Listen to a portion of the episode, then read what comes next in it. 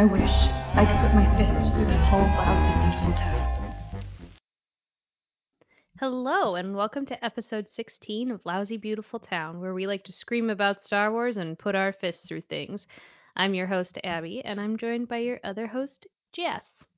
Hey, Hey, what up? what up? It's another week. it's been a week, and as we're recording this, it's only Tuesday. So, you know, Ugh. Having a nice big glass of wine, Me too. as per usual. But to- tonight I have a red instead of a Oh. white. I have a white. Oh, It's actually the same same kind of wine that I was drinking last time. Same. I don't know what to call it. Not vintage. I don't know what. I don't know anything about. I don't know anything about wine. I don't know why I'm trying to pretend like I do. it's the same kind. It's just a different bottle. ah. Have like the same mouth feel and yes. other weird wine shit. Yeah. I yeah, don't know. mine mine's just a, a barefoot sweet red blend because I am a cheap bitch. Hey man, I buy like four dollar wine from Trader Joe's all Oh, the yeah. time, and it's delicious. You can't Yeah. really. It doesn't. You have to drink the whole bottle because it doesn't keep very well. But hmm that's not a problem. no, I buy like the giant bottles for ten Ooh, bucks, and then that lasts me for a while. But anyway, this is not a wine podcast. Nor are we lattes with Leia because they always start off with what they're drinking every episode. Book Wars Pod too. oh yes, that's true. Book Wars Pod also does this. Um, we're coming for your brands. yep. Yep. It's just a coincidence. yeah. we just had a week, a couple, Mhm. maybe a month in a row, a couple months in a Mhm. row. I don't know. you know, you know, just living the dream. Okay, we actually have some Star Wars news this week. Got some stuff about San Diego Comic Con and some stuff about D23. Um, but basically, one of the big news things within like Star Wars Twitterverse was uh, Star Wars Twitter learned about capitalism this past week. um, there was a lot of hubbub over the unveiling of the Sith Trooper, which is just basically a First Order trooper but red, um, and called a Sith Trooper. And lots of people were talking about how they are only releasing these to make money, which is like, Duh. why do you think they come out with like new iterations of stormtroopers for every movie? Because they sell. yeah. Like, I hate to break it to you, but your Star Wars is part of a capitalist hellscape where Disney owns everything. There's a lot of merch associated with this Sith Trooper too. There's like a mug, there's costumes, there's shirts, there's hats. It's like a whole bunch of stuff. So they Yeah. came ready.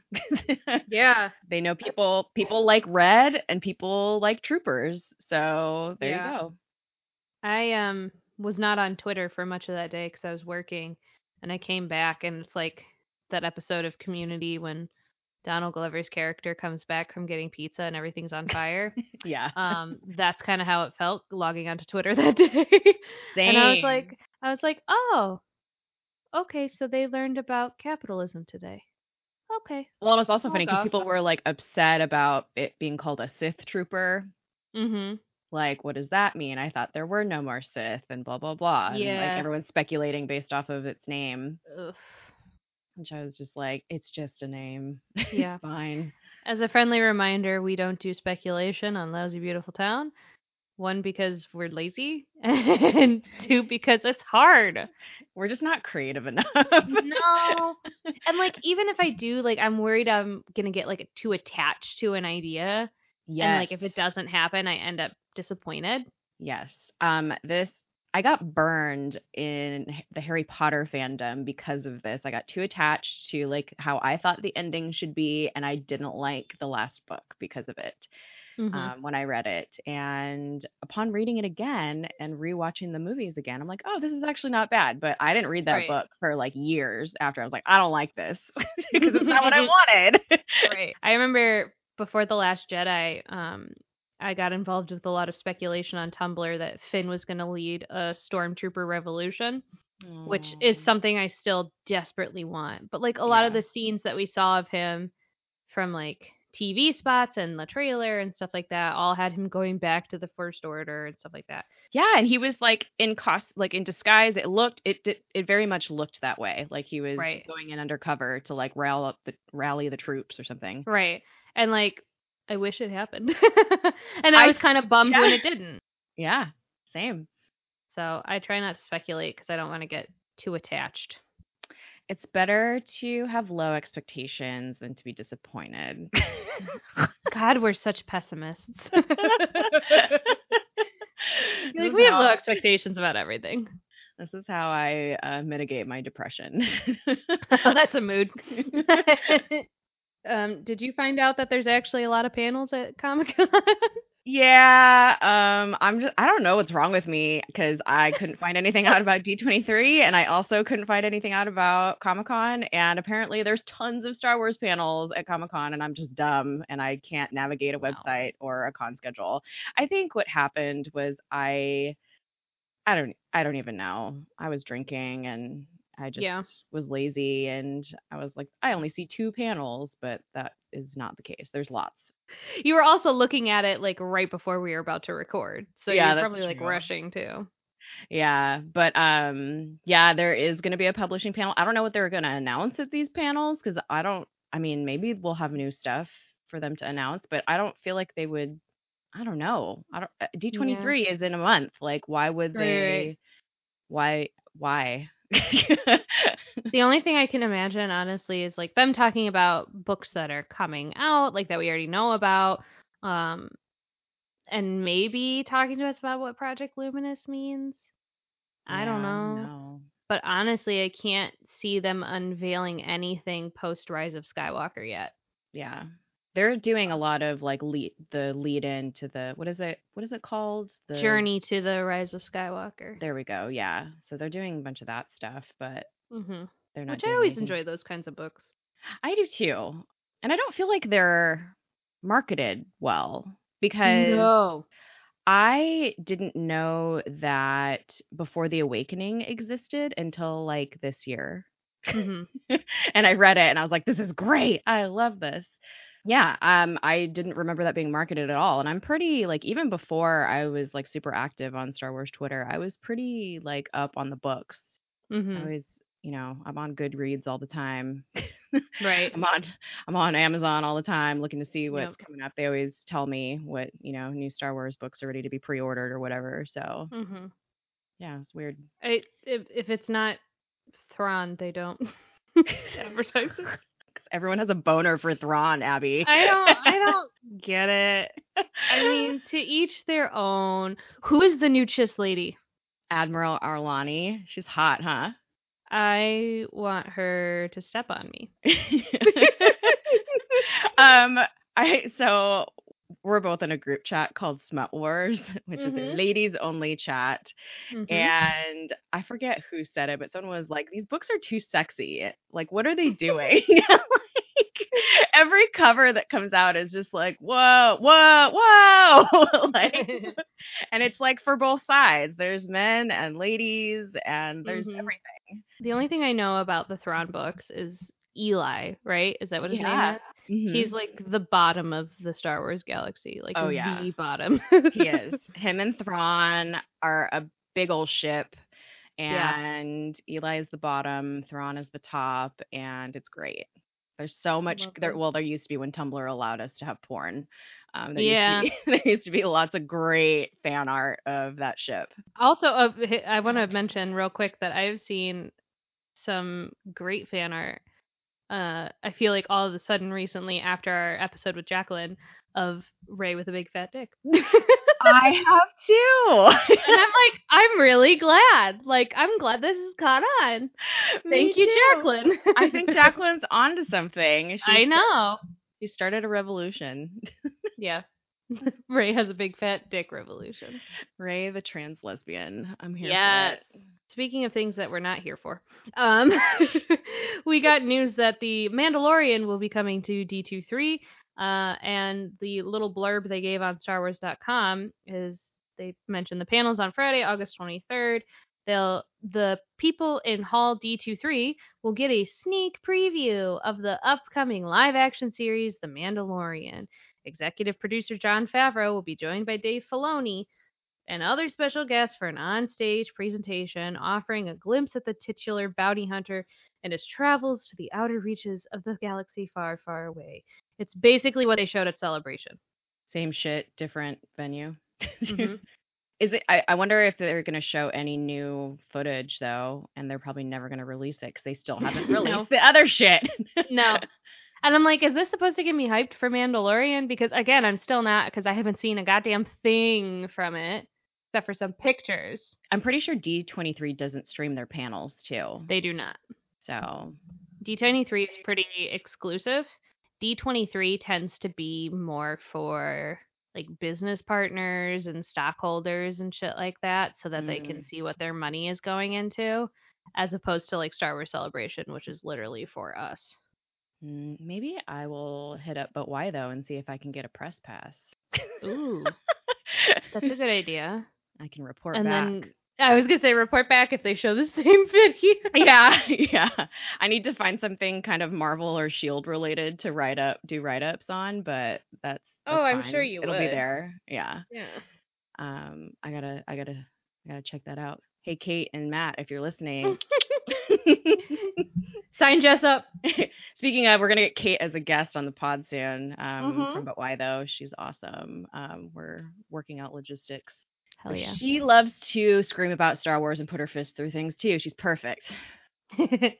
so speaking of putting our fists through things, let's put our fists through unlikable women, which sounds inappropriate when you say it like that.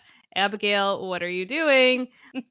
Um, we're gonna talk about unlikable women. Where would we be? What would we be if we didn't have inappropriate whatever? I don't know. This has somehow become our brand of like Yeah. we drink wine and we say really inappropriate shit, and we also have really deep deep stuff, but also porn. yeah, Annalisa, we owe her everything for we that. do. So we brought up this topic in our last episode about Alphabet Squadron because we both talked at length about how we kind of were reading Alphabet Squadron and we're like, I don't like Erica. Yeah.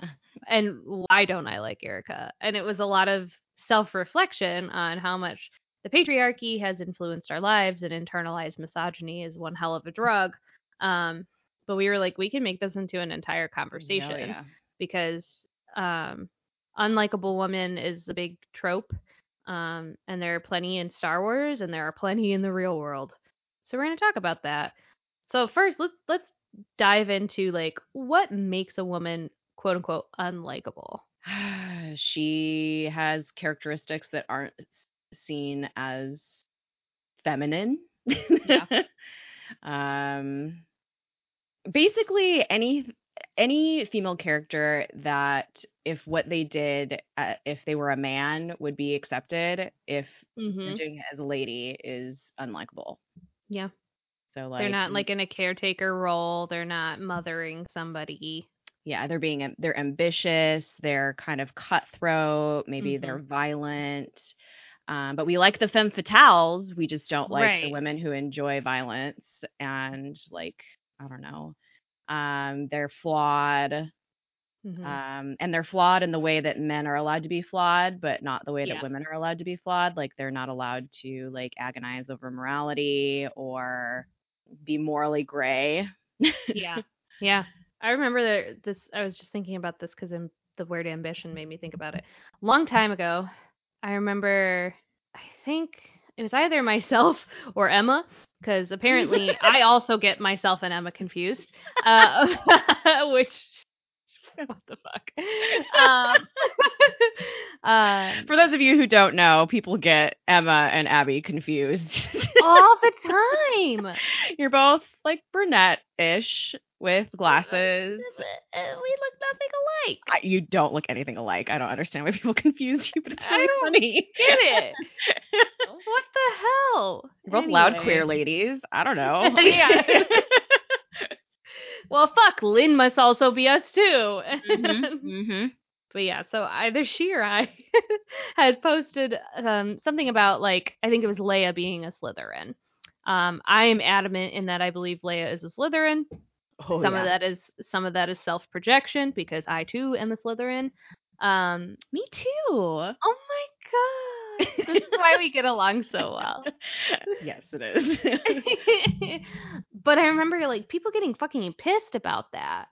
Like she's not a sli- like she's it's always she's a Gryffindor, which is like you can make a fair argument for that.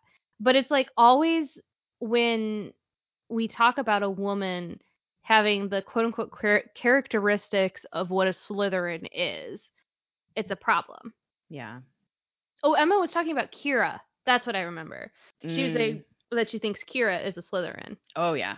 And I 100% agree because she's cunning and ambitious, ambitious, ambitious. She's ambitious, and like she's loyal. Like even though she's not necessarily loyal to Han, she's loyal to the whatever the fuck gang she's part of. Herself. She's loyal to herself. Lo- loyal to herself, yeah. And I mean, like people were angry about like this idea that Qi'ra or Leia or anything like that could be anything but can't be that. Can't be ambitious. Can't look out for yourself. Yeah. Can't like want to do better and like be better. Like that's Yeah. all ambition is is like trying to rise up. Like and like I- it's really interesting because I think about this in like my my role at work a lot. Mm-hmm.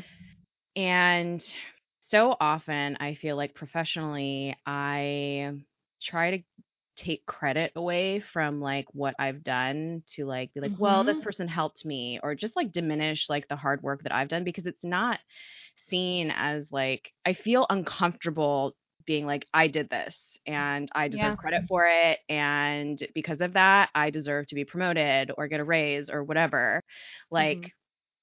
I like being recognized for things, but I don't like being the one to throw myself out there and say, Right. like, I did this and I'm amazing. It's really, really hard for me to do. And I know I'm not the only woman Mm-mm. that feels that way. Um, I know a lot of women. I mean, I forget who was talking about this on Twitter the other day, but like imposter imposter syndrome and anxiety is just like so common for us, and especially when it comes to work and trying to navigate that like ambitious line versus like being humble because women are Mhm. expected to have humility Mm-hmm.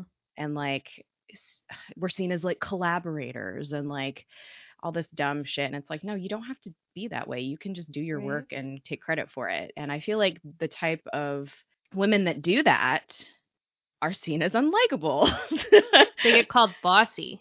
yeah I actually had a conversation similar to that with my coworker today, in that I was the one downplaying myself because I I've only been employed at my current place of employment for a short amount of time, but I I was like, how did I end up with sixty kids on my caseload already? oh my Like, god that's a lot of kids.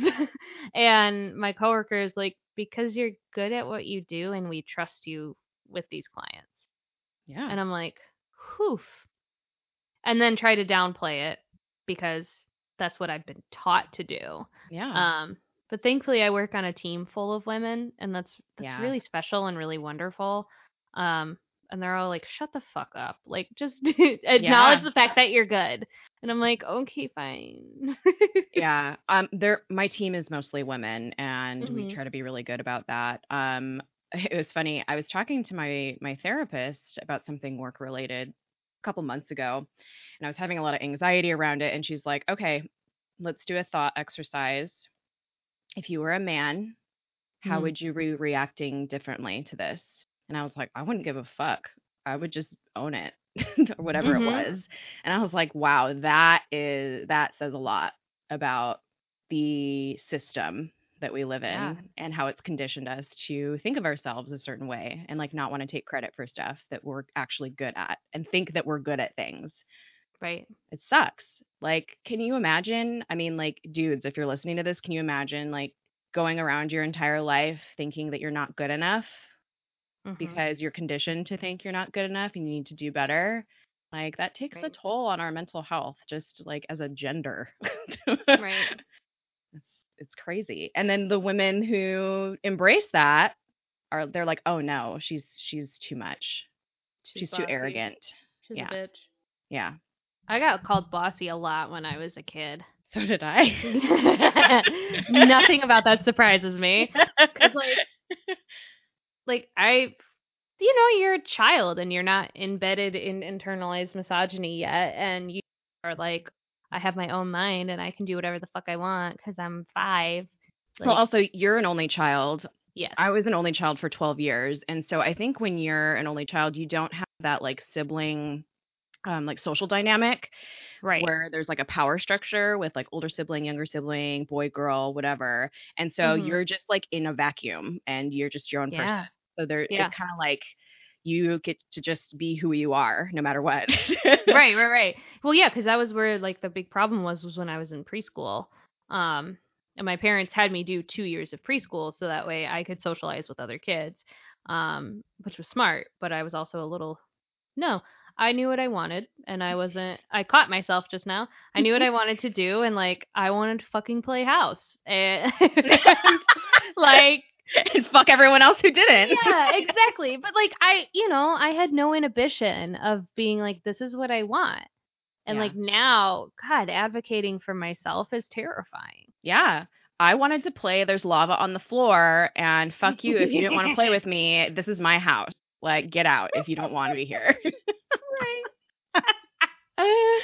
I'm such a brat. Uh, no, I'm not a yeah. brat. I just wanted what I wanted. Yeah. Yes. Sorry.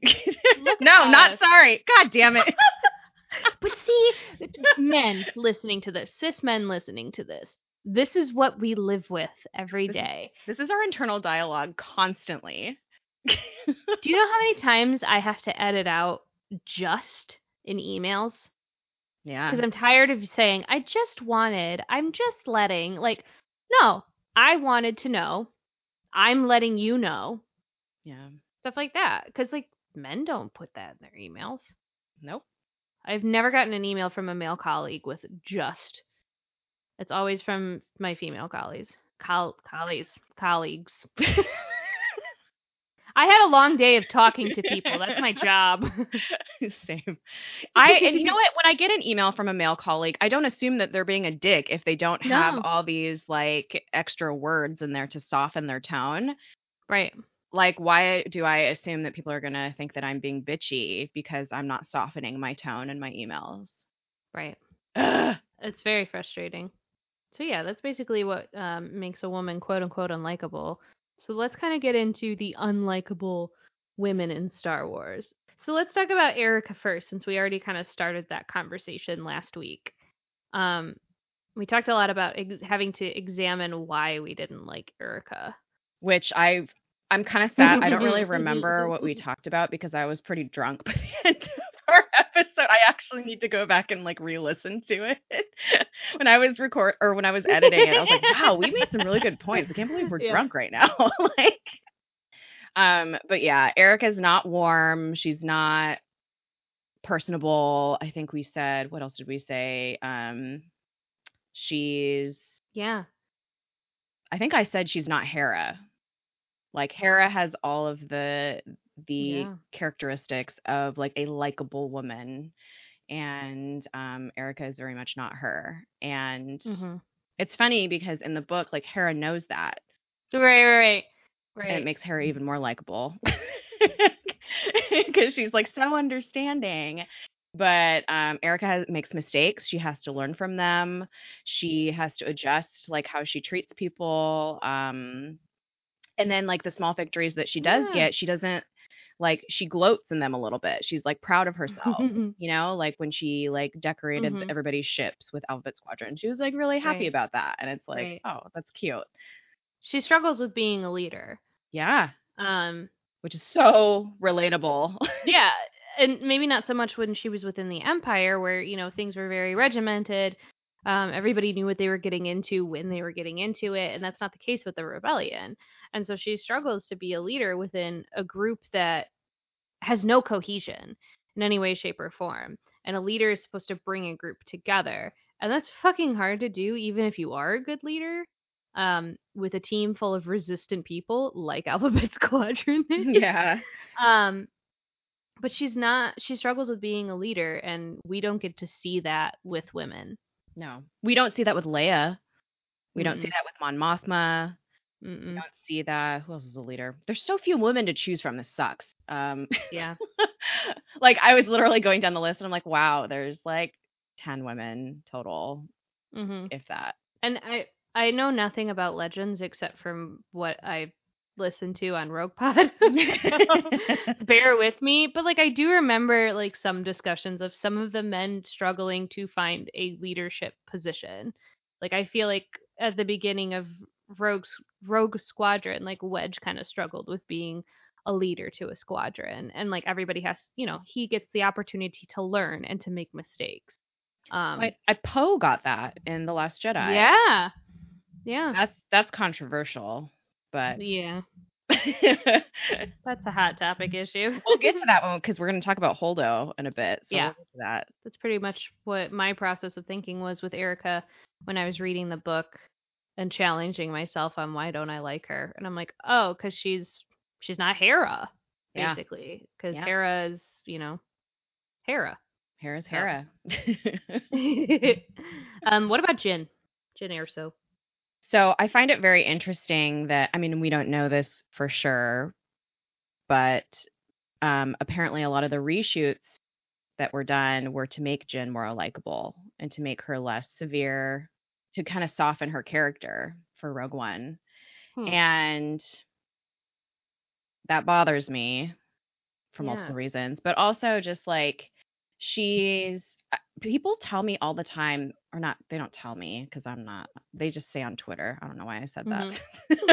I see people on twitter and i talk to people irl that about Jyn and um, i see people talking about Jyn and how they had a hard time connecting to her men and women and i think it's because um, they have a hard time seeing how she went from like stone cold apathetic don't give a fuck, just out to survive, to I'm all in with the rebellion. hmm And to me, I very much see that progression Yeah. because she has a complete emotional breakdown about her dad, hmm like at, like both dads, like Saw and and Galen, hmm and she just doesn't have time to do anything to mourn to do anything she just has to take action right away because Right. trauma and star wars blah blah blah um and I, I just find it interesting that like the lack of emotion from her towards the beginning of the film is seen as unlikable Yeah. the lack of openness the lack of passion whatever you want to call it Right. because if she was a dude they wouldn't people wouldn't be saying those things Like, okay, so Han Solo in A New Hope is like, I'm not in it for your rebellion. And like he's one of the most popular characters of all time. Dudes jerk off to Han Solo all the time. Um, because they totally misunderstand his character all the time, but that's another Mhm. topic for another day. Mhm. Um but like Han has a very similar journey to Jyn. Han's just takes longer yeah of I don't want anything to do with this. I'm not in it for your rebellion. I'm not in it for you. I'm in it for the money and then I'm getting the hell out of here. yeah And eventually, you know, over the course of three movies has his, his change of heart and stuff like that and he's you know, really been a rebel at heart all along. And that's kind of what Jyn goes through just in the span of one movie. Yeah, I love her so much Me too. because her journey, we need to do a whole episode on her because Yes. Fuck, like there's so much to talk about. But just her journey specifically is so relatable to me. Like I had such a hard time connecting to my emotions for decades. I have tons of childhood trauma like that was just never addressed. I never went to therapy. That wasn't something like my family did. and finally like when I was like essentially given permission to feel things, like Mhm. I have all these emotions. I don't know what to do with it. Like th- now I'm on this like social justice path and I want to be an activist and do all this stuff and it's like I have so many feelings I don't know what to do with them and I don't know even how to like label them and it's like I'm all over the place. Like and that's what I see in Jyn. And Yeah. like okay, maybe that's unlikable because she just has been through a lot of shit. Like that's not fair to to say that she's unlikable because like I said, if it was a dude, he would be Mhm. seen as this hardened guy that had a rough childhood and oh man pain man pain man pain and he's rising above it to like join a cause and that's great but when it's Mhm. Jyn doing that it's like oh i didn't see the connection between those two points it's like what Right. Like ignoring the fact that I mean, even if you didn't read the ancillary material that gives you a lot of background on what Jyn's life was like before Rogue One, rebel rising you see yeah, you Yeah. see in the like beginning of the film that she has childhood trauma. She watched her mother die. yeah She was ripped away from her father and then went to Saw and like you hear her anger at Saw when they meet again and he's like you you were the daughter of an imperial scientist and she's like you dumped me. I was Yeah. 16. And so like Jyn has a lot of attachment issues. yeah and so god forbid she's apathetic about attaching herself to an entire cause. yeah yeah doesn't matter if you don't look up Right. We And it's like I remember seeing a lot of people like try and justify that line of like, oh, she was doing it to hurt Saw's feelings. And like, what if she wasn't? no i Like, 100% let- believe she felt that way Yeah. because i would feel that way too right. Let Jyn have her flaws. Let her be flawed in that, like, you know, that's a pretty privileged thing to say. It's not a problem if you don't look up. Yeah, I think if people are saying she's just saying that to make Saw angry, that's totally taking away from the conversation that Cassian and her had on the E-wing. The E Wing? U-wing? Yeah. There's an E Wing now? I just made that a thing. Fake Star Wars fan.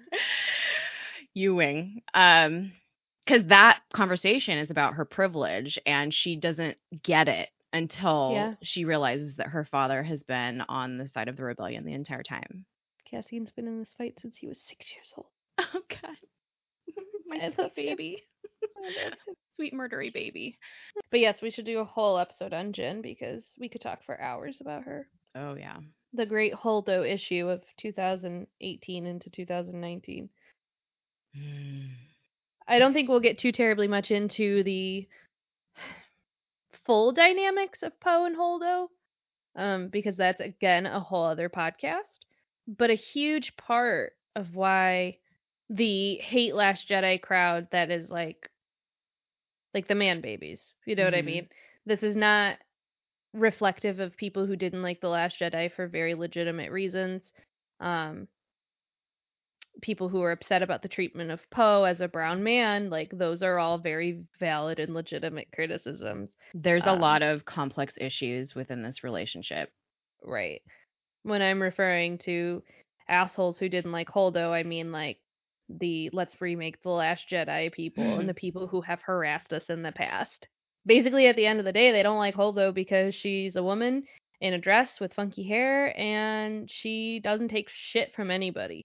So I have major issues with how Holdo was written Yes. because I feel like Rian Johnson was using this trope that is very commonly used with this like military leader to, that steps in and like changes things up for the heroes and they're kind of set as like an antagonistic force even though mm-hmm. they're on the same side and it's it's weird in this situation because Leia just got completely sidelined and so like but we know Mhm. that Holdo has Leia's blessing like they're really good friends Right. and we don't know this person but also he put her in a dress he gave her cute Mhm. hair he made Mhm. her very feminine for a reason and i feel like it was to sub it was that whole subversion thing of well i'm going to bring in this female character and she's going to play this character that's in a typically masculine role in the military but she's very feminine and that i feel like was in poor taste Yeah. because we don't have enough female characters in Star Wars in general to be able to make a quote I don't want to say she's a villain, but an antagonist to one of our heroes and make it a good story. Mhm. Like and especially one that like uses this like stereotypes of femininity versus like it within a masculine role, a traditionally masculine role. Like Yeah. I understand what he was trying to do, but I don't think he was the person that should have done it. No, it felt very much so like Rian Johnson was like, "Look, I can I I can feminist too." And it's very like feminism, like first wave feminism. Yeah. or maybe maybe like second wave. I don't know the waves. I just believe in equality. but yeah, it, it very much so felt like he was trying to set it up as a look at this man being mean to a woman in a leadership role. Don't all women experience this? Haha, I'm Rian Johnson, a man. yeah. Yeah, but the whole Holdo and Poe issue is very deep and very complex, and maybe something we'll get into. Yeah, actually, there was an episode on your old podcast um, that you used to do, Beltway Banthas, that um, actually my my editor from uh, But Why Though, um, Kate Sanchez was on. It was Yes. and she it was an excellent episode about this It very so thing. was. So if it's It was fucking fantastic. I think so. Yeah. Um, it was fucking fantastic. Kate doesn't hold any punches. no, she um, doesn't. Kate is very much so the woman who gets what she wants, and I appreciate that about her. I do too. But yeah, she has excellent, nuanced opinions and thoughts about this. And if you get a chance, you should go listen to it. Um, but we definitely need to do a full episode on Holdo and, and Poe just Yes. because I- think like it's been long enough that we can have some Yeah. distance from it. Maybe after Rise of Sky- Skywalker, we can have even more Mhm. distance. I don't know. Yeah, it, it's I I think Holdo is a product of not only bad writing or just misinformed writing and then Yeah. also like it was a white man not looking at big picture of the complex issues and then also there's like the sexist part of it where you know she is a feminine person in a traditionally masculine role and that's upsetting so that makes her mm-hmm. unlikable Right. You put in here early Ahsoka, which I totally didn't even think about, but you're 100% right. everybody hated early Ahsoka. Like Ashley Yeah. Eckstein got like so much hate for early Clone Wars Ahsoka, and it's like it just shows like what our society feels about teen girls because Ahsoka is like what fourteen Yeah. when she starts training with Anakin.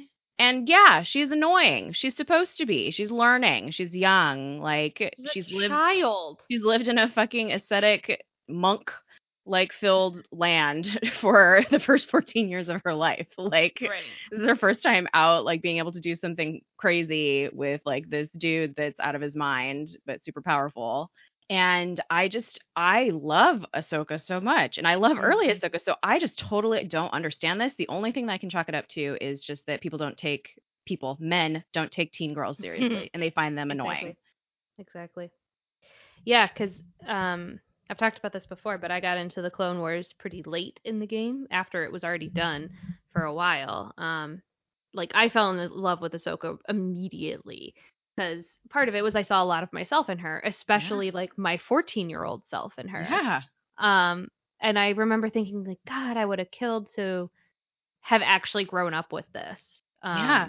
Which would have meant that I grew up with Ahsoka, basically Mhm. um, which would have been fucking rad, but eh, whatever. Um, but then I remember like reading for the first time about how people fucking hated her initially, and like Mhm. Ashley Eckstein got a lot of hate, and I, I remember her talking in an interview about why she thinks that people hated her. She's like she's a 14 year old girl who called Anakin Skywalker Sky Guy and R2 R2e. yeah And I was like, really? That's why you guys hate her? Like, she's 14. Sorry, she's not like a Jedi general right immediately Right. when she's introduced. It's called character development and growth, people. Oh. Ugh, it drives me crazy. It's just interesting because, like, of course we relate to Ahsoka because we've been 14 year old girls. right. And it makes sense that, like, certain people in fandom wouldn't relate to that or understand it. Ahsoka's made mistakes. Like, she's made big mistakes. People have died, and she's been unsure of herself, and she's been in trouble, and she's been punished. And it's like, yeah, like, Yeah. and it brought her to a place where she ended up with the rebellion. Like, that's growth. That's normal. Mhm. That's growing Mhm. up. that's growing Yeah. up in a wartime, in a very odd situation, a warrior uh, monk situation. Well, and like, yes, the the dudes complaining about it can't relate to being a 14 year old girl, but they can definitely relate to being 14. And I guarantee you, none of you were not annoying when you were 14. I just think about the latest season of Stranger Things, season 3 Mhm. and there's Mhm. like I'm not going to say anything that's super spoilery, but there's just like if if you haven't watched it, there's just a couple scenes where it's like girls, the two girls are hanging out and being girls and doing girl Mhm. things, and then the boys are hanging out and being boys and doing boy things, and it's so accurate. And Yeah. it's like dude, like you guys are allowed to have these characters and it's endearing to see them be stupid like 14-year-old boys that are like farting and like Mhm. being and like being gross and saying gross things but like when girls are being girls and like want to go shopping and do makeovers and read magazines and read comic books and like do quote unquote girl things when they're teens it's like oh god it's eye rolling like i Right. i really appreciated how they presented it in like a positive way on the show um because i don't feel like that's normal unless you're watching a show that's specifically targeted toward teen girls but dudes are dumb and 14 Yep. at some point too so it's like oh my god. which I work with so many I work with so many 14-year-olds. oh god I'm None of you were not annoying. Yeah, so sorry. um it's so funny when i was younger i always wanted a brother because i was kind of a tomboy i am so glad i have a sister because oh my god i could not have handled the teen years with a boy Yeah. So we talked about her a little bit earlier with um my confusion between me and Emma and Your who called her doppelganger. Slytherin. Yeah, apparently. um but let's talk about Qi'ra. So I think that Qi'ra starts off as what men would think is a likable woman because she's sweet and cute and pretty and she loves Han just like they do. And when they realize that she has ambition and that maybe she's not here for Han, she's here for herself. Like she does care about Han, like there's no denying that. Mm-hmm. But like at the end of the day, Qi'ra care Qi'ra cares more about Qi'ra than she does Han. yeah and that's not a bad thing No, because she's had to survive without him for years. yeah And like, who does he think he is to come waltzing back in and be like, "I'm going to save you"? And she's just like, "You weren't here." Well, also, there's a lot that he does. There's a lot of politics that he doesn't understand about the situation. Right. And as someone who is a survivor, like to be able to be in a position of power where you have control of your life, that is so important.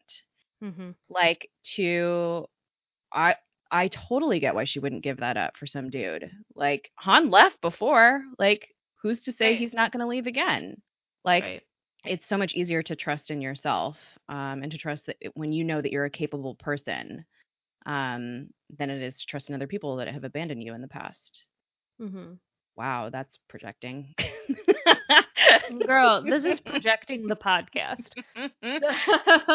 anyway, but yeah, I remember hearing. I mean, solo is complicated because there it suffers from like writing issues and dudes and a lot of things.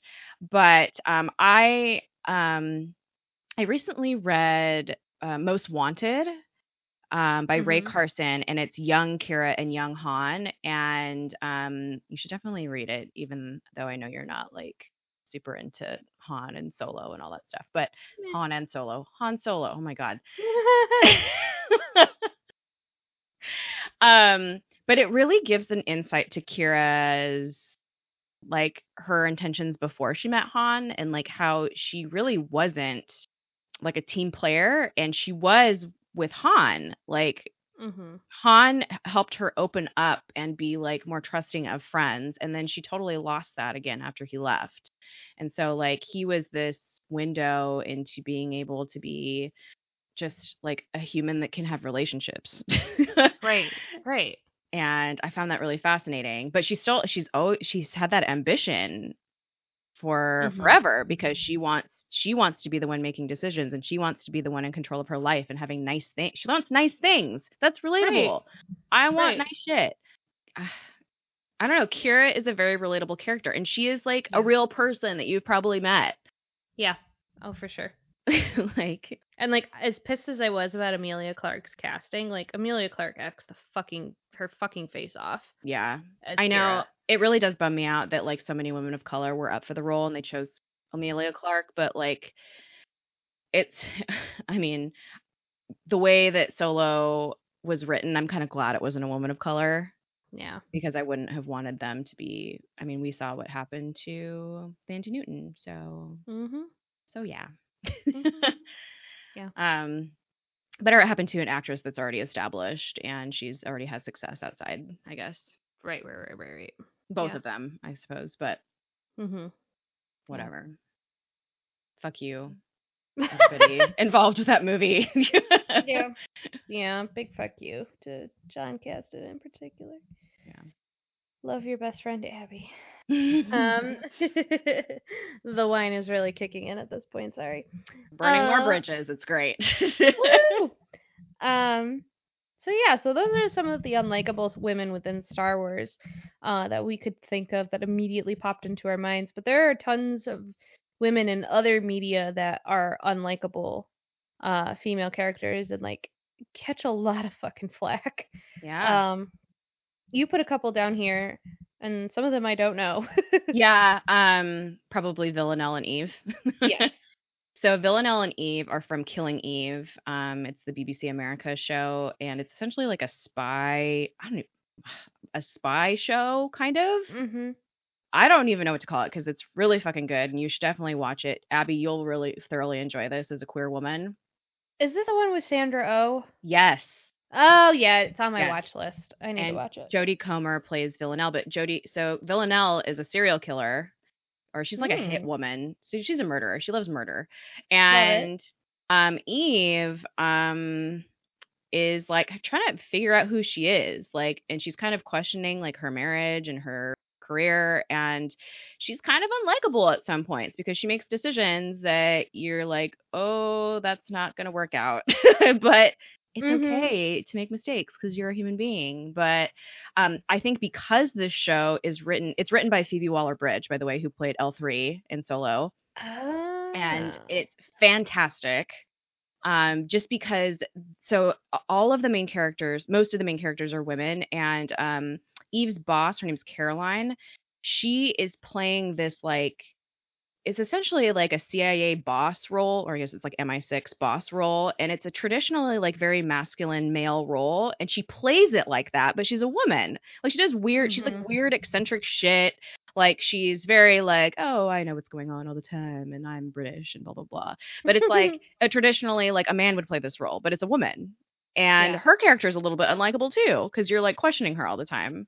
Um, that whole show is just brilliant. And I feel like if a man would have written the show, all three of these characters would not have been received the same. yeah. Villanelle, Eve, and Caroline. Like Carolyn, Caroline, Caroline. I don't know. Brits are weird. They speak English weird. Yeah.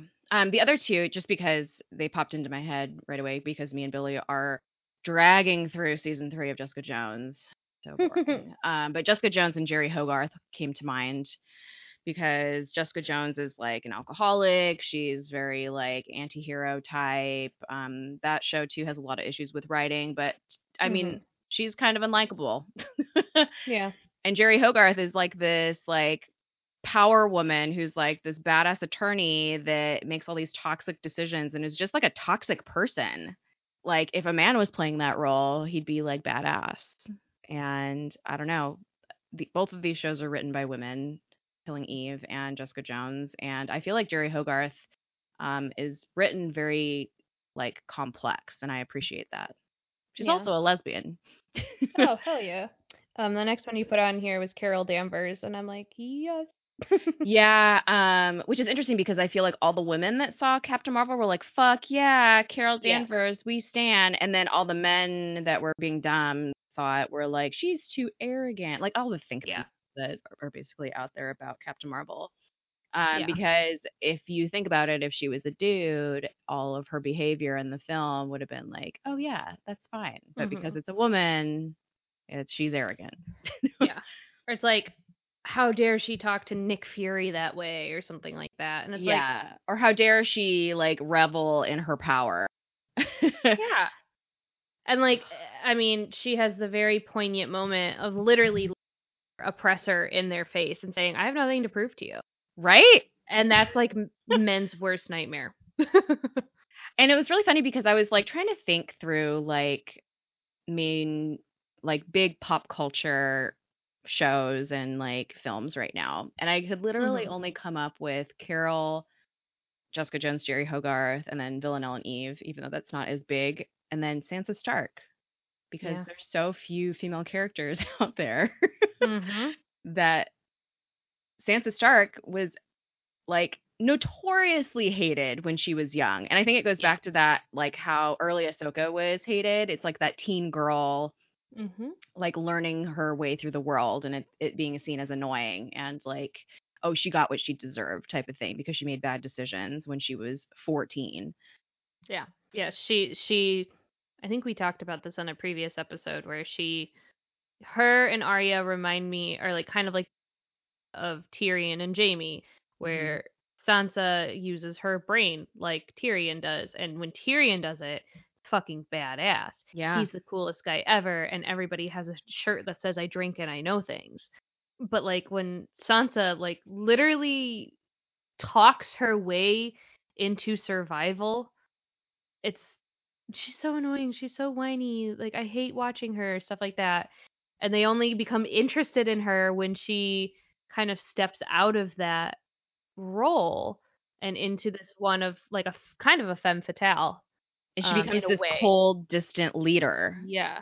that is But very then when she- masculine Yeah. But then when she starts challenging Daenerys, then she's a bitch again. yeah When she's standing up for what she knows she needs, her people need, stuff like that. Like all of a sudden Sansa's the worst character in the world again. yeah very practical leadership things to worry Oh about my but God. heaven forbid she bring them up to the queen of Sansa- whatever Sansa was the only good leader in Game of Thrones. Let's be real here. right sansa stark deserves Rest the of them- world she does, and I love her. Um, let's talk about Daenerys real quick because I feel like she suffers Yeah. from bad writing as well. But it's funny, like how everybody loved her, and as soon as she did her very odd turn to the dark side, Mhm. it's like, well, I don't even know because there's so much bad writing involved there. I can't. I feel like I can't even justify like how she turned that way, even though it was hinted at for so long. Like, maybe that's Right. best left to the history books. I think it's it's it's it's a complex issue, and that you have to look at it and be like, yeah, the Daenerys suffered greatly from bad writing, especially at the end of her the way that the writers handled her quote unquote turn. Um, it was very much so from a male lens. Um, but at the same time, is the people not allowing her the agency of having made a bad decision of being flawed. Um, which is I also think is a problem of Daenerys is that everybody put her on this pedestal, yeah. and the second that she starts to be flawed, well, pedestal starts breaking and people don't know what to do. all the men that surrounded her Yeah, can't handle her being flawed. like she's our Khaleesi, she's our queen, she's our perfect queen. It's like no, like I mean, from season one, Daenerys makes some pretty bad decisions because she's a human. Um, this brings up Cersei Lannister as well, since Mhm. we're on the topic of Game of Thrones. And I know she's supposed to be a villain, but also she's like kind of a real person. Yeah, And she's very unlikable. She's ambitious. She'll she's cutthroat.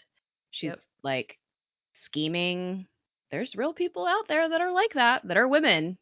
Yeah. She protects her own. yeah. I was gonna say everything that she does is like an instinct of survival, of protecting her children. Um, because I remember in season one, she has this conversation with Sansa about like, you'll you may never love the king because at the time she was gonna marry Joffrey, but you, you may never love the king. The only thing you'll ever love is your children, or something Yeah. along those lines.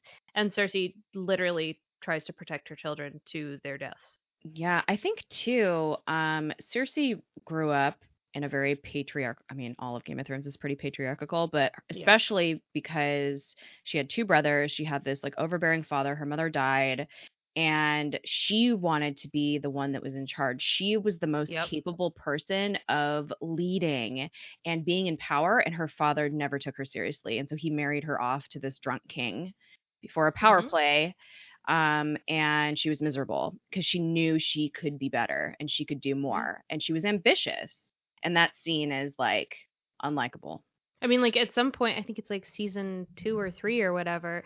like Robert Baratheon's long dead. She's the queen mother, and like she's coming to Tywin Lannister and being like, I know shit. I am a mm-hmm. grown woman now. I'm not a child anymore. I am a mother of three. I am the queen mother. And Tywin basically brushes her off because she's a woman. So relatable. Yeah. I hate Cersei, but I love her at the same time because Yeah, yeah. there's there's a lot of shit there that makes the way that she acted makes sense for the situation and the system she was in. So how about we talk about some unlikable rim- women in the real world quick? Oh yeah. Um, the first person that came to mind when I started writing this was Elizabeth Warren because it's election season. Um, Mhm. and there are everyone and their mother is a Democratic candidate, and it's like what uh, 29 people now or something. Yeah, Something it's ridiculous. Like, uh, stop. But Elizabeth Warren is like the one that's on the top of her game the most. She's continuously coming out with policies and all sorts of stuff like that. Yet she gets no press Yeah. because it's all for Beto Yeah. and Mayor Pete, who has barely done a policy in his life. Like, here's this very accomplished woman, this very qualified woman, and again, she's she's suffering from the same treatment that Hillary Clinton got. Yeah. Um, it's funny. I was listening to this. I listened to this like it's like a politics comedy podcast, and I remember one of the guests. They were talking about Elizabeth Warren, and the host of this show. I'm not going to say who it is because I don't want to like call people out, even though I want Mhm. to really bad. Um, the host of the show it has like a graduate education and like political science. Like she's very well Mhm. educated. She went to law school, I think. And so she's talking about Elizabeth Warren and how she's like a huge policy junkie. And so she loves Elizabeth Warren. And she's like, I'm here for her. Like she has a plan. She like knows all these things. She like knows the ins and outs of Washington and like how to get shit done. And she can get support. She can rally support. Like that's this is she's a politician. This is what she's been doing. She's a smart politician. And I remember her guest on the show was like, yeah, I don't like her because it's too much policy. Like I need a personality. Suddenly, okay, yes, this has been a thing that's like, I don't know. I just uh, maybe it's because like I am of voting age and I've been of voting age for so long. But like all of a sudden, the presidency has turned into a popularity contest instead of who is going to be a good leader for our country. It's can I have a beer with them? That was like the exact question that they posed on this podcast, and the the the answer was no, we could not have. Which I have heard actually that she's very personable and Yeah. very easy to get along with, like one on one. She has a thing where you can text a number and you get pictures of her dogs. Fucking whatever. Like maybe I wouldn't want. I probably would want to have a beer with Elizabeth Warren. Let's be real here. But like even if I didn't, like you can't deny that she knows her shit. I don't want to have a beer with my president. I want them to be like running the country Yeah. in a proper manner and like forgiving my student loans and like making sure people have places to live and making sure like things are working and that we're not going to war unnecessarily with countries and we're letting refugees in and protecting people that are marginalized. Yeah. I don't want to have a beer with my president. I want them to be working. It's like it's like that song in Hamilton during the election of 1800 where like people are like you could have a beer with Burr and stuff like that. But then hmm. Hamilton votes for Jefferson even though he's his em- enemy because Jefferson has beliefs Burr has none. Yeah. It's like sure Burr's personable as hell and like going out there and kissing babies and shaking hands, but like at the end of the day the person with the better policy needs and that that aligns with your view and fights for equality and does all the things that you just mentioned like that's who should be the president ah we could do a whole episode on that. Yeah, oh, yeah.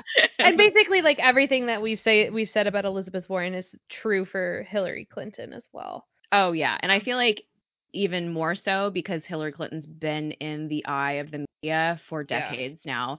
She was seen as unlikable in the 90s because she, I mean, and she didn't say this very well, but she wanted to be working. She didn't want to be a stay-at-home mom. Like she wanted to be doing something for the country. And the fact that she was like trying to create policy as the first lady was like unprecedented. And Mhm. like really frowned upon and she was seen as very unlikable and it's continued until now. And then when the whole like Monica Lewinsky thing happened, which that's a Mhm. whole other thing that Mhm. we can get into, but the fact that like she stood by Bill's side and like forgave him and like all these things, it's just like that's complicated and that's I mean, that's not my marriage, so I'm not going to judge it, but she was judged for that. Like she's not pleasing her man. So he's going elsewhere even though Bill Clinton has a history of predator predatory behavior. Right. But like so many people didn't vote for Hillary Clinton because she wasn't likable. Now here we are with this nightmare. hmm Not that Hillary Clinton would have like cured everything. Like she definitely has her issues and she's definitely problematic for many reasons. Right. But given the choice between her and Donald Trump, I'm sorry. Really? Because Yeah. she's unlikable? Donald Trump is extremely unlikable. Right. but she wasn't Yeah. he wasn't punished for it. Because he's a man. Yeah. And when he speaks the truth, it's inspiring. You want a president like that that speaks their mind. He's so anti Washington with the way he talks. Mm-hmm. I'm sorry, but if you listen to this podcast and you're a Trump supporter, get the fuck out. Like, No, we don't like you. We don't want. we don't you want here. you. We don't want your listens. We don't want your reviews. And I don't give a fuck if you're mad at us. Get the fuck out. And please tweet about it because I want to show Yeah. what an asshole you are. Yeah, we love to make enemies on this pod. Oh yeah. this is this has been making enemies the podcast.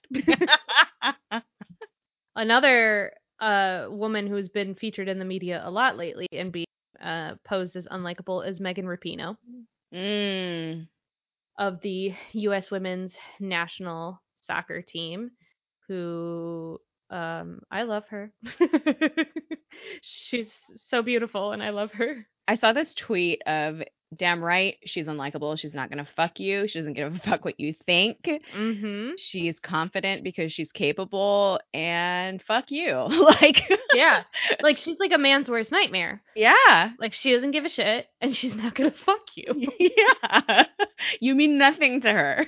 right but like uh, people were and and a lot of the other women on the team as well it wasn't just megan rapinoe it was like every woman who was celebrating their win they won the women's world cup and like god forbid they're like hell fucking yeah we fucking won motherfuckers and like doing dances and going to all the parades and drinking it's like it's fine when the men do this How many people love Cristiano Ronaldo, who is a fucking dick, like right predator, all of the above, sexual harasser, rapist, possibly? Yeah. Like, heaven forbid he, someone react to a championship win for the World Cup the same way that he would, um, and be hated for it. I keep seeing this video of Megan Rapinoe, and I can't, I don't know where it is. I think it might be in Seattle or something like that, um, where people were chanting her name, Mm-hmm. um, and she was doing a dance to it. Yeah. And like I've I've watched that video every single time it comes on my feed because it makes me so happy. Because Yeah. here's this woman so joyful and acknowledging her joy and acknowledging her cel- her right to celebration and acknowledging that she's a fucking good player. Like she's the best player in the world right now. mm-hmm. And people hate her for it. Men hate her for it. Men hate her. Women are well. There's some women. Yeah. We can talk about that in a second. Just some some good old uh internalized misogyny right there. Back to the politics. Another unlikable woman. Sports is political. Sports is political. You're right. Um, back to the traditional politics. yeah. Eh, whatever. Um, Alexandria Ocasio Cortez. Ooh. I love her. She wears hoops and red lipstick Yeah. to work. She is. I want to be her best friend. She is a proud Latina who gets her shit done, will advocate for her shit, will talk about her shit while making mac and cheese on Instagram, and it's inspiring. And like, if if Trump has a vendetta against any woman, like she's a good woman to like. Yeah. unless it's like Rosie O'Donnell. Which yeah, yeah. So take that with a grain of salt. But Yeah. if currently Trump has an issue with any specific woman right now, it's probably she means she's a good woman, um, because she's a threat to She- the heteronormative white patriarchy. she is a working class woman who comes from the Bronx. She's Mhm. a woman of color. She's very well spoken and I don't mean that like patronizingly as like oh women of color shouldn't be well spoken. Like she got elected to Congress for a reason. Like she isn't afraid of speaking out against shit that she knows is wrong that the government is doing. She is a huge check on this administration even though she's just one person. Right. um she knows how to use social media like very well. Yeah. She knows her audience and she's uh she is a force to be reckoned with Yeah. and people don't like her Because God forbid she have ambition. men don't like her but she's pretty so they want to Mhm. hate fuck her i'm sure Oh God, yeah.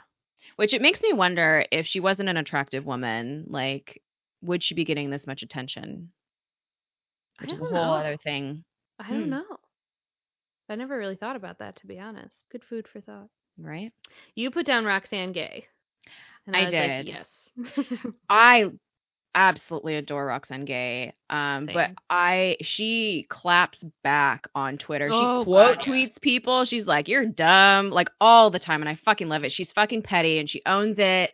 She is like a very accomplished author. Um, she writes about really hard topics like sexual assault and Mm-hmm. Trauma and fatness, fat phobia, like all oh my god, like reading her books, it Mhm. made me think she was a very like depressed person and I'm sure she has depression, but like when I met her in person, she is like the most magnetic human being I've ever met. Oh, that's like so cool. yeah, she's just amazing. Um, but I've seen people on Twitter be like, you know, I really love Roxane Gay as an author, but she really shouldn't be on Twitter because she's just disappointing because she like claps back at people and she's petty.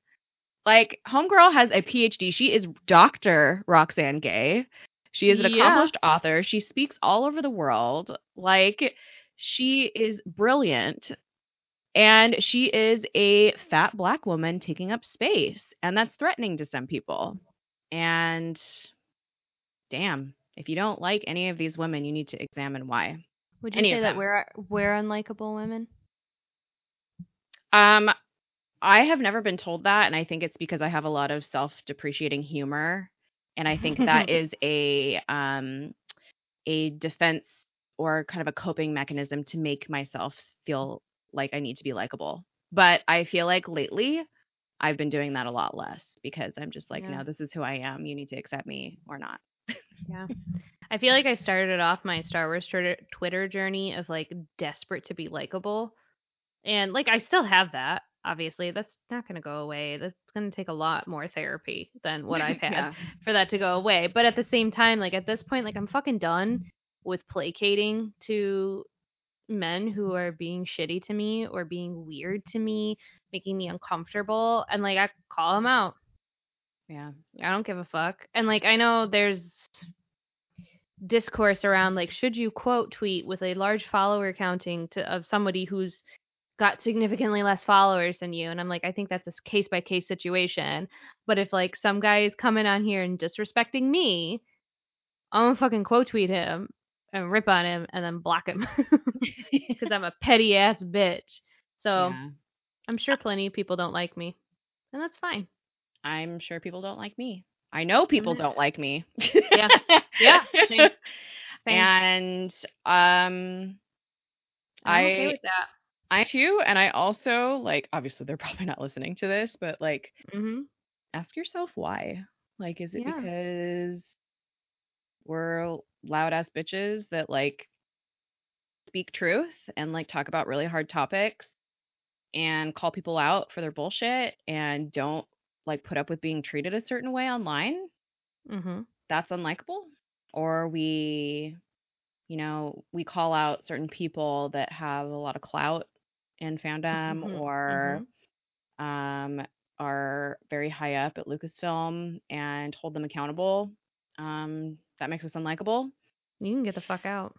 Um, I tweeted out that uh, that thing that was going around with like the knives and the flowers it was like soft, but soft seems soft but is hard or oh, whatever. Oh yeah, yeah, yeah. and I know what then you're talking about. seems hard but is hard seems whatever whatever it was and it was like all over the place it was pretty funny like my results it was like it started out as seems seems hard but is soft on the inside and then it was just like pretty much like you know 25% down the line for everything and i was like wow like I this just shows that that my- like it dep really depends on your relationship with me, like how you're gonna get treated. yeah, you're right. You're right. like if you're a Like- woman, most likely I am soft, soft. If you're a dude, most likely like unless you prove yourself to be like not a dumb dude that's gonna annoy me, like soft or like hard soft. I don't know. I think I said hard soft. For me, Like, Yeah, like you are a hard ass bitch, and that's why I love you. And then also you're a soft ass bitch, and that's why I love you. it's because like I need you when I need you to be a hard ass bitch, like you are. And then like when I'm like, Jez, send me cats. like you contain multitudes. you can't be hard all the time, and you can't be soft all the time. Like you, so much work. yeah, you really need a balance. Um, it's exhausting to be one or the other all the time. hmm hmm So now that we've talked about unlikable women to an extent, why are these unlikable women actually not unlikable? Because you sexist. yeah, that's really what it comes down to. Like, it's either you are a sexist cis man or you are a woman who has dealt with a lot of internalized misogyny. Like, we fall victim to that still. yeah. like i think we tend to be really examining in our uh try to be smart about things but like even us we're like well i don't like erica um but the difference is that we have the ability to ask why um Yeah. But Self fucking- reflection. yeah um internalized misogyny is one hell of a drug Oh So- yeah. Yeah. I think too this um, idea of scarcity comes to mind as well as as far as representation in media and even like representation in like real world, like w- real world leaders. Like um, we didn't talk about her, but um, Angela Merkel comes to mind. oh well. yeah Um, and um, theresa may Theresa May, even though she fucking sucks, but um, hmm I think that we just don't have enough portrayals of women in general, different Yeah. kinds mm-hmm. of women in media, whether that's like fictional or just like on the in the news cycle. And so anything outside that like stereotypical quote norm of like feminine and like cloying and whatever, like whatever the fucking stereotype is, I don't even know. because I don't like it. Um, that is that is seen as unlikable. Basically, any any woman that displays any type of masculine trait that is outside of the normal occasion is is not okay in a lot of people's books. But the the cure for that is to just have more, have more women Yeah. in Yeah. everything, in movies, in TV shows, um, as leaders, um, in companies, in positions of power. Like yeah. because not every woman is the same and all of the women that we've listed today are very different i feel. Yeah.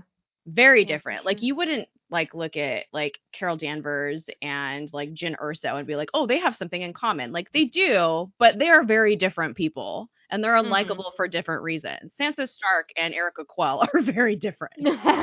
Yeah. Qi'ra and ahsoka are very different. Yeah.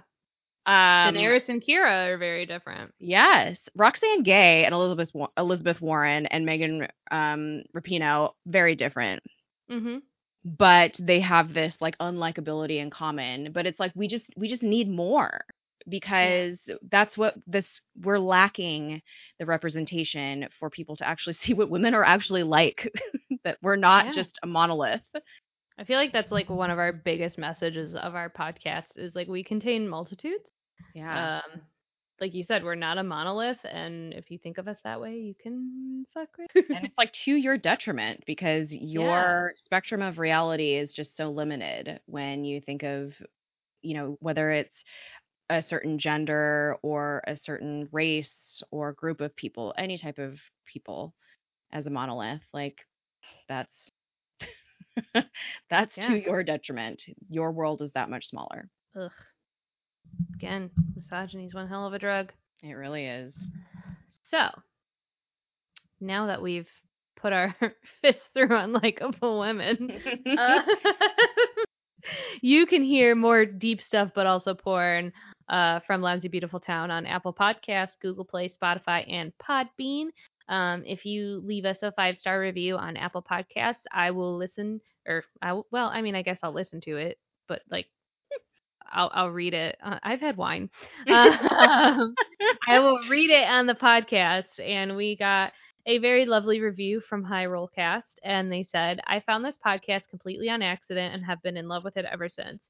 For the longest time, I was afraid that I had fallen into a pit of Star Wars fatigue, Disney fatigue, really. But listening to the LBT podcast really brought me back into the fold and made me excited for the next Star Wars. Not only that, but Abby made me actually cry in the third episode with her accurate analysis on Luke and why his was a good arc. Also, I love the diversity presented here. As a queer man myself, it's nice to see some of my viewpoints affirmed, John Cast and Go Away challenge, by other queer peeps in the fandom. Uh, the Star Wars fandom as a whole has become a very toxic mess, and I love finding few whole, the few wholesome podcasts that are left. But yes, I'm actively looking forward to more podcasts or to more episodes and can't wait to hear your takes on the rise of Skywalker and other important topics. Also, sorry for the essay. I am incapable of short reviews. that is totally fine yeah, yeah. thank you So, thank you. Thank you very much. I appreciate it. Something I wanted to point out is like Hyrule Cast said they found us completely on accident. And I don't know how that was, like in my Twitter or something like that. But like that's why we asked for five star reviews on iTunes, is because the more five star reviews that we get, or like the more downloads we get, the more iTunes starts to promote us. Like when you search Star Wars in the podcast section, like a whole bunch of different Star Wars podcasts will come up. And like I know we're still a very new podcast. yeah um, but my dream is to eventually eclipse Rebel Force Radio. I love it. Yeah. So keep giving us those likes, those reviews, those five stars, so that way we can uh take down Rebel Force Radio. um, if you aren't an Apple user, though, you can email us stuff at lousybeautifultownpod at gmail.com. Or even if you are an Apple user, we still like to get emails. Um, you can find us on Twitter at LBTPod. Jess, where can the people find you? you can find me at Space Jess with four S's in the Jess. And you can find me at Abby M. Cecilia. And with that, I'm going to go to bed.